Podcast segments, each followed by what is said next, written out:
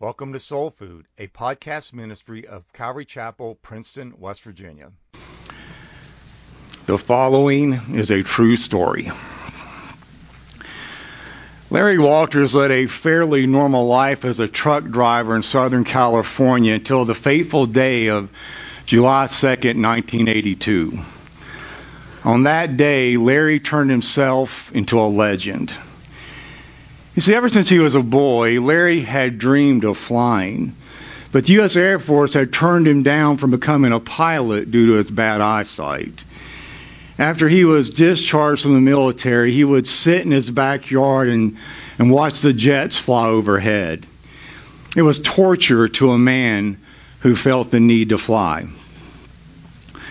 One day, he could stand it no longer.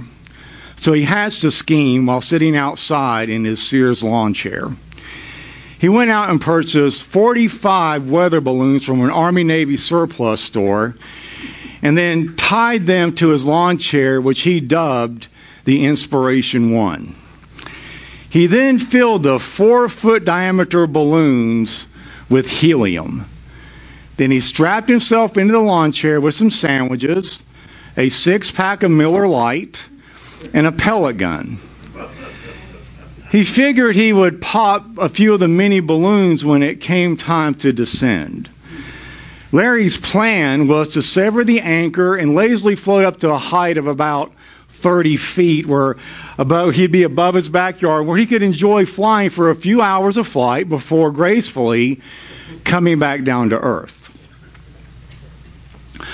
But unfortunately, Larry knew a lot more about truck driving than he did about physics, and so things didn't work out quite as he had planned. When his friends cut the cord anchoring the lawn chair to his Jeep, he did not lazily float up to just 30 feet.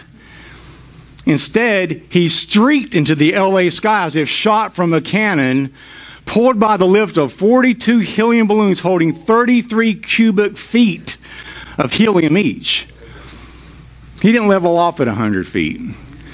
He didn't level off at 1,000 feet. After climbing and climbing, he finally leveled off at 16,000 feet.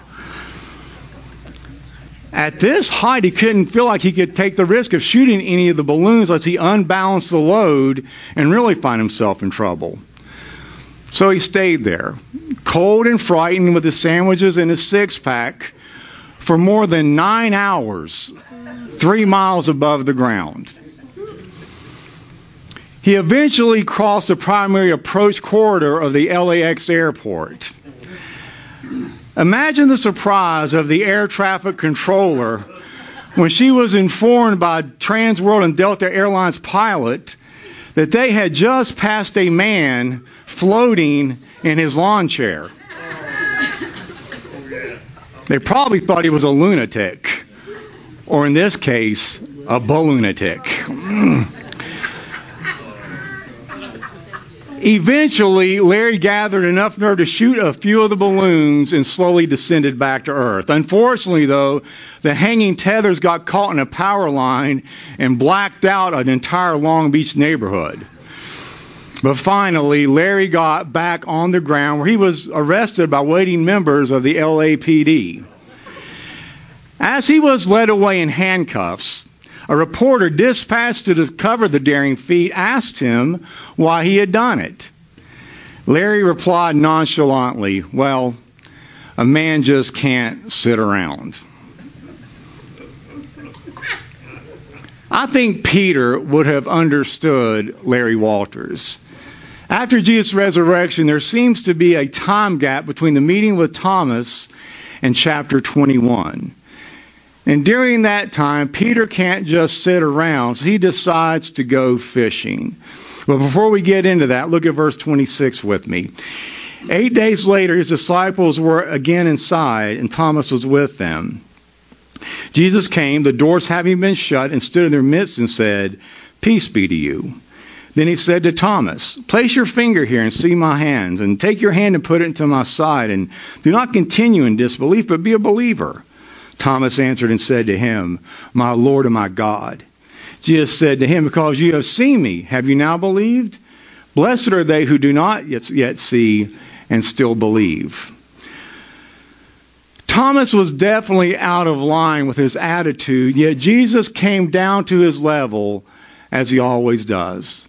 He appeared to Thomas and said, "Put your finger here and see my hands. Reach out your hand and put it into my side." The Lord met Thomas at his point of doubt and weakness because he knew that Thomas's error was connected to his profound love for the Lord. In patient compassion, he gave Thomas the empirical proof that he had demanded. How gracious our God is. We have no right to demand anything from him.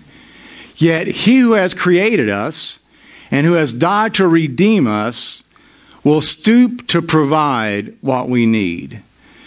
I love that Jesus immediately gave attention to the neediest man in that room. I am comforted by the Lord's gentle approach, even when I am completely at fault. How gracious the Lord is to stoop to our level of experience in order to lift us up where we ought to be. If you think about it, the Lord granted Gideon the test of faith in the fleece, and he also granted Thomas his request as well. I long to become more like Jesus in this area. I long to be able to balance truth and compassion. It seems to me that Christians usually err on one side or the other. It makes me think of the Andy Griffith Show. In one unforgettable episode, Andy has to be out of town for the day, and so he reluctantly leaves Barney in charge. When he returns, he finds Barney standing in front of the courthouse, grinning from ear to ear. The streets seem unusually quiet, and Andy breathes a sigh of relief. Apparently, Barney has succeeded in keeping the peace of Mayberry. But Andy's about to get a big surprise. When they step inside the courthouse, he discovers that Barney has half of the town locked up in jail. Good law-abiding citizens, including the mayor and even Aunt B, have been arrested for everything from jaywalking to littering. Andy is horrified, of course, not to mention the good law-abiding citizens. But Barney is just beaming with pride. He sees no problem in this. As far as he is concerned, justice was served in every single case. We chuckle at certain silliness like that, but isn't the world really full of Barney Fifes? Isn't the world full of good people who mean well but are far too rigid? They know all the rules frontwards and backwards, but they don't have an ounce of real understanding. On the other hand, the Andys in this world are far too few in number. They are the people who always seem to be cutting others some slack and giving them the benefit of the doubt and offering whatever encouragement they can to help them on the way. Now look, I know that sometimes we have to lovingly confront people over their sin. All I'm saying is that when we have to do that, let's do it as lovingly as possible as we can and always with the hope of restoration. Thomas here is going to answer with one of the strongest words of worship in the entirety of the Scripture when he says, "My Lord and my God." This is proof of the deity of Christ as he is going to accept the worship of Thomas. You see, when Peter went to the house of Cornelius, Cornelius fell at his feet. "Stand up," said Peter. "I'm a man also." When the people of Lystra started worshiping Paul and Barnabas ripped their clothes and said, "Stop. We are men just like you." When John fell down before even an angel in the book of Revelation, the angel said, "Don't do that. I'm but a fellow servant." Paul, Peter, and the angel all refused to be worshipped. Regardless of what any of the occult say, Jesus accepted this proclamation of deity for one reason and one reason only, and that is he is God Almighty. Look at verse 30 with me. So then many other signs Jesus also performed in the presence of the disciples, which are not written in this book. But these have been written so that you may believe that Jesus is the Christ, the Son of God, and that by believing you may have life in his name. The life and ministry of Jesus Christ were simply too rich and full for any writer, even an inspired one, to give a complete record. But a complete record is not necessary. All of the basic facts are there for us to read and consider. There is sufficient truth in the Bible for any sinner to believe and be saved. D.A. Carson appropriately unifies this thought when he writes, John's purpose is not academic. He writes in order that men and women may believe certain propositional truth. The truth that the Christ, the Son of God, is Jesus, the Jesus whose portrait is drawn in this gospel. But such faith is not an end in itself. It is directed toward the goal of personal eschatological salvation, that by believing it, you may have life in his name. This is the purpose of the entire book, and this is the heart of the Christian message and the Christian mission. Verse 31 says that by believing we can have life in his name. And keep in mind that eternal life is not just endless time, for even lost people are going to live forever in hell. Eternal life means the very life of God that can be experienced today. It's much more a quality of life than it is a quantity of time. It is a spiritual experience of heaven on earth today. The Christian does not have to die to have this eternal life. He possesses it today in Christ. And don't we desperately need that in this culture that we live in? Look, I know that being a Christian is becoming increasingly more unpopular. And I know that there are those of us in here who love him, who still wet our pillows with our tears sometimes. But it will be worth it all if we keep looking unto Jesus, the author and the finisher of our faith. I read this week about a man named Joe Lee who ran a 150-mile ultra-marathon through the Sahara Desert. It makes me thirsty just saying that. His wife, Allison, had died of cancer about 18 months before that, and his run was raising money for the American Cancer Society. After just the first day of those brutal conditions, a number of the runners had already been airlifted out. He reached the 80-mile mark, and because of the heat, the soles of his shoes blew out, which I didn't even know was possible. So he had very little protection as he was running through the Sahara Desert. His feet became very blistered, and every step was excruciatingly painful. But when he finished the race, 4 days later, he was asked how he was able to endure through such pain and exhaustion. He said, I thought about Allison a lot. This is nothing compared to what she went through. You know, my friends, that kind of perspective tends to put the mind where it should be. When you're tired and ready to give up, think about Jesus and then say to yourself, this is nothing compared to what he went through. And keep on running your race, because the finish line gets a little closer every day. Let's look at chapter 21, verse 1. After these things, Jesus revealed himself again to the disciples at the Sea of Tiberias, and he revealed himself in this way. Simon Peter, Thomas, who is called Didymus, Nathanael of Cana in Galilee, the sons of Zebedee, and two others of his disciples were together. Simon Peter said to them, I'm going fishing. They said to him, we're also coming with you. They went out and got into the boat, and that night they caught nothing. Well, after almost 5 years, we have come to the epilogue of John's Gospel. This is the final chapter in this glorious study presenting Jesus Christ as the Son of God.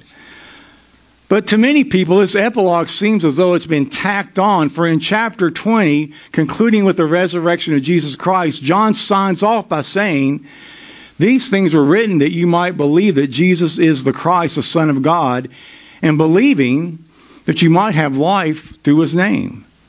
Now you have to admit, that does seem like a perfectly logical conclusion to this gospel presentation. Yet, John goes on to tell one more story. Why is that? Let me suggest a couple of reasons. Firstly, John 21 provides a validation of ministry. You see, although Peter and John would go on to travel together in ministry, there would be those who would question Peter's ministry due to his denial of the Lord previously.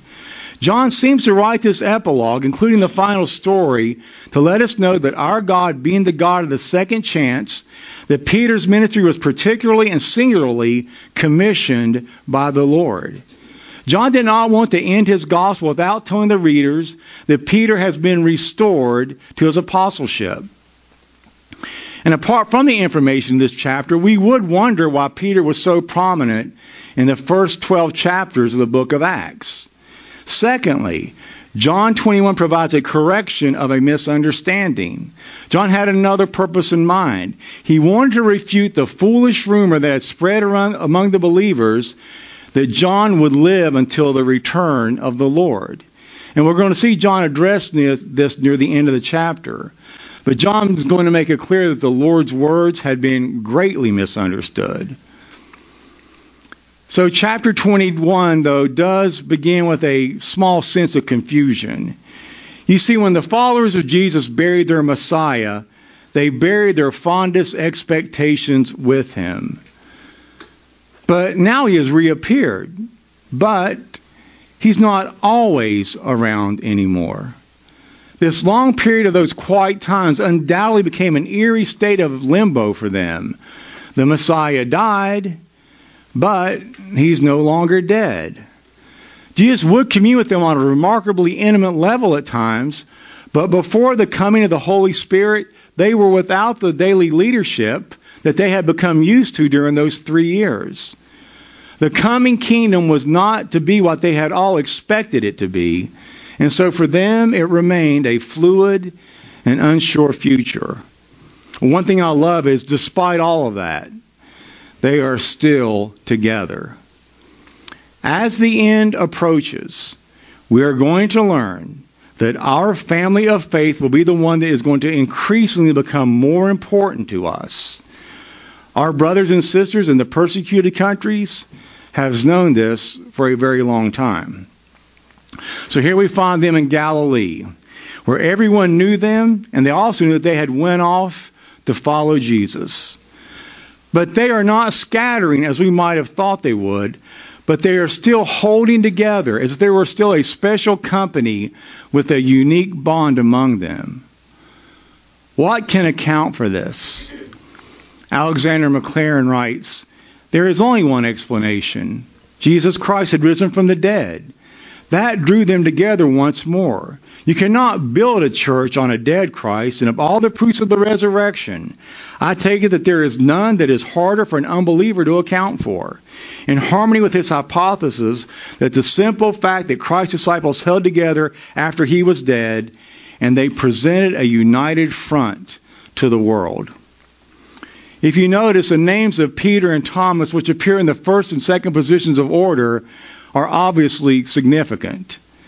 Thomas was the doubting disciple to whom Jesus had appeared and whose story was told just before this. And Peter is the denier who is going to be recommissioned to service in the verses immediately following this.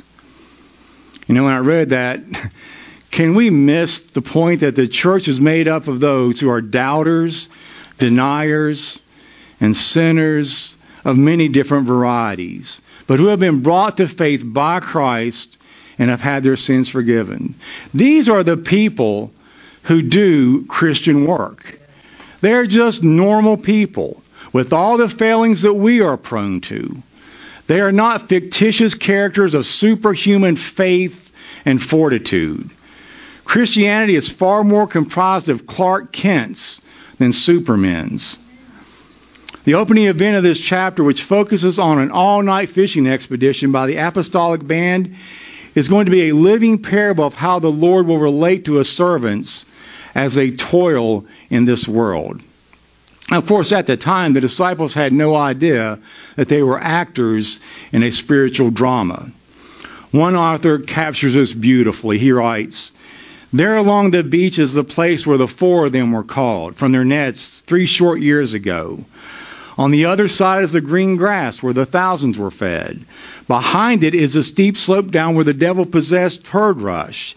And there over the shoulder of the hill is the road that leads up to Cana, from which the little village of one of the group had come."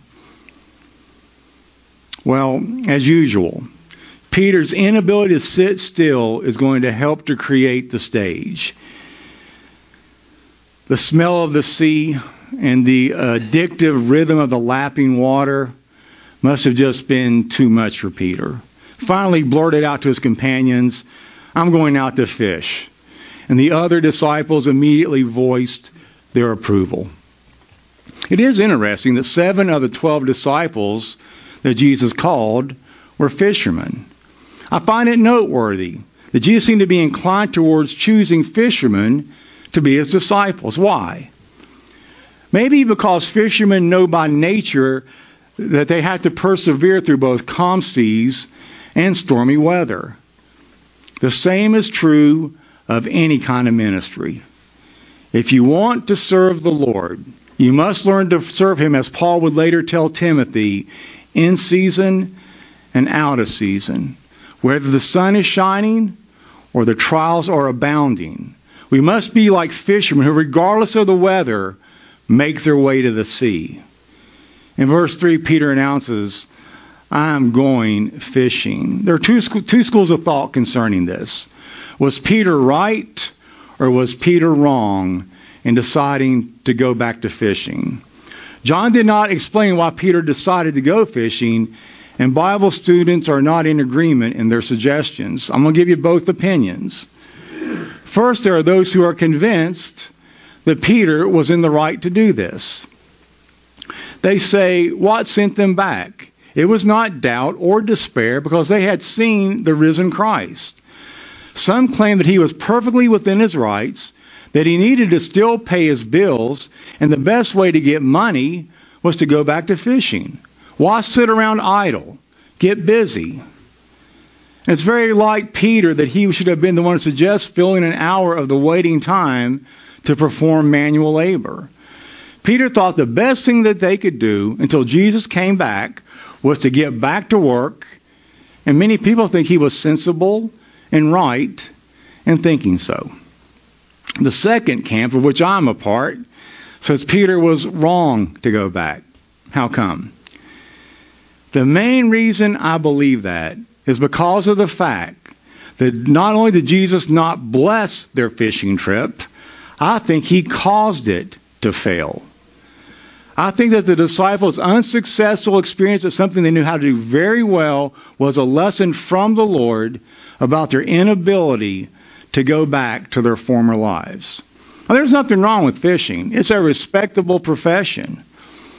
Not to brag, but I am quite the fisherman myself. As long as the creek is so stocked with starving fish that you're stepping on them. You can ask Junior about that. But this was not what the Lord had called them to do. They were chosen to be fishers of men, and having left those nets and followed him, there's now no going back. Fishing is great if God calls you to be a fisherman.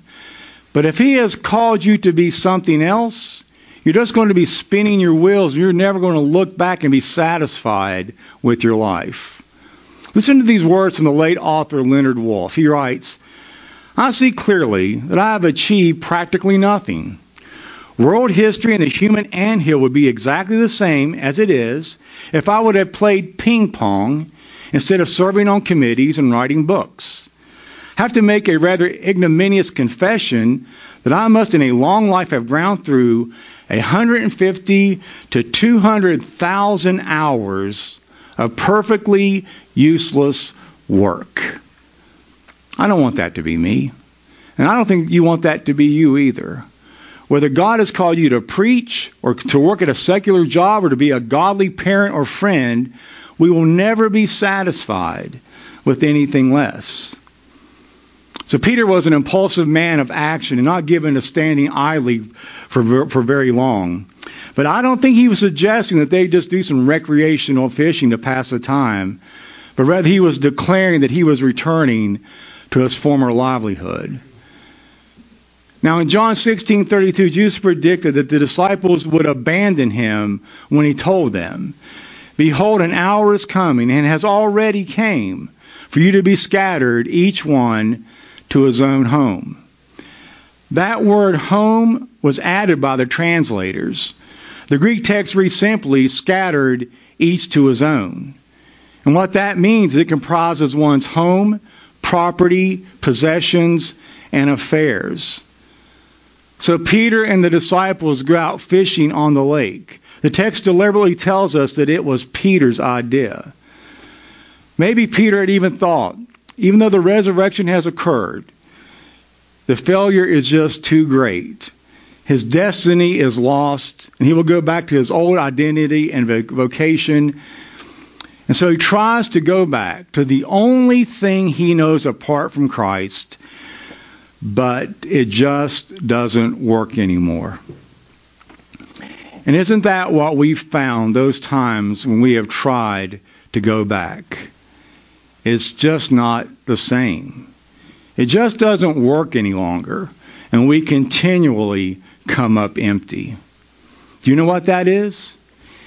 It's the tender mercy of God, not allowing us any satisfaction apart from himself.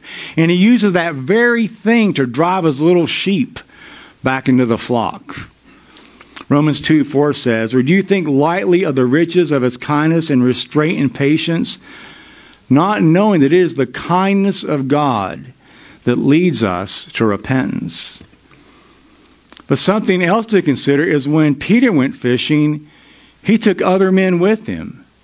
If he was wrong, then they were wrong too.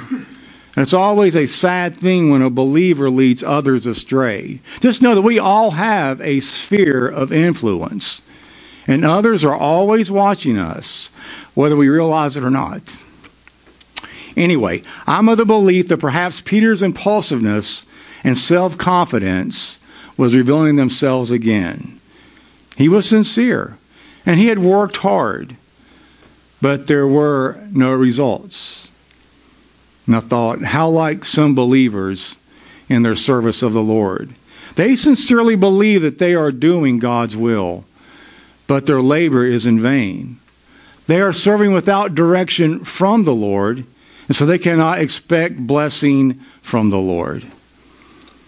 So what I would like to close with this morning is for us to examine ourselves and see where we truly are with the Lord.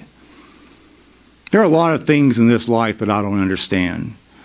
But one thing I have become sure of is that following Christ is the only way to having purpose and satisfaction in this life and joy and bliss in the next. But beyond all of that, we should give him our lives and serve him solely because he alone is worthy of that devotion. Many years ago in little English village of Brackenwaite, there lived a quiet and lonely man named William Dixon. His wife had died many years before, and he had recently also lost his son. Dixon could often be seen sitting by his window, watching the world go by and smiling at the happy families on the street. One day he looked out, though, and his neighbor's house was on fire. Other neighbors were already gathering and scrambling for water and shouting for help. Dixon ran out and joined them just as an elderly woman was pulled from the flames. "Who else is inside?" someone shouted above the commotion. "My little grandson," the old woman gasped through smoke-filled lungs. "He is upstairs, and he is trapped." The people just groaned, knowing that the stairway was now completely impassable. But William Dixon hurried to the front of the house and found an iron drainage pipe that was running up the wall. And taking hold of it, he pulled himself upward toward the window and found the terrified boy. He scooped up the child and scrambled back to the ground. A few days later, the grandmother succumbed to her injuries, leaving the little boy an orphan with no home or with no guardian. So the village held a hearing to determine his fate.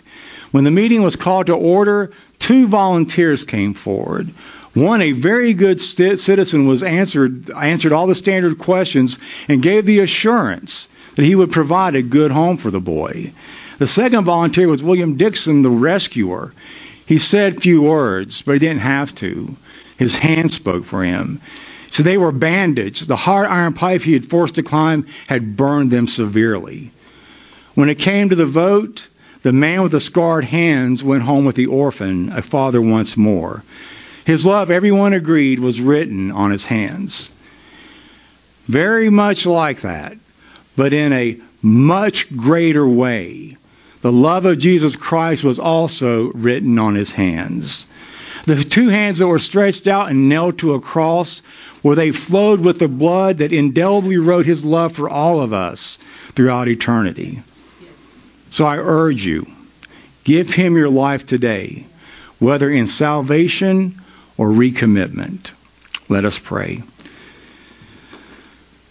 Lord, you are truly the lover of our souls. And it is so easy, Lord, we hear the siren call of trying to go back to our old life sometimes, because the Christian life is hard. But Lord, it is the only life, as your word said, that is truly life. And even though we have hard times and tribulations and all these things, they are still far better going through those things with you than trying to go back to the pig slop of the old world, which never satisfied us to begin with, or we wouldn't have got saved in the first place. So, Lord, if anyone in here is unsaved or anyone that watches this on YouTube, I pray that today would be the day that they would turn their hearts to you. And, Lord, of those of us who need maybe sanctification, those of us, Lord, whose hands are hung down and need encouragement, amazingly, Lord, you are the God of all those things. I pray you would be to each person what they need. We ask in Christ's name, amen.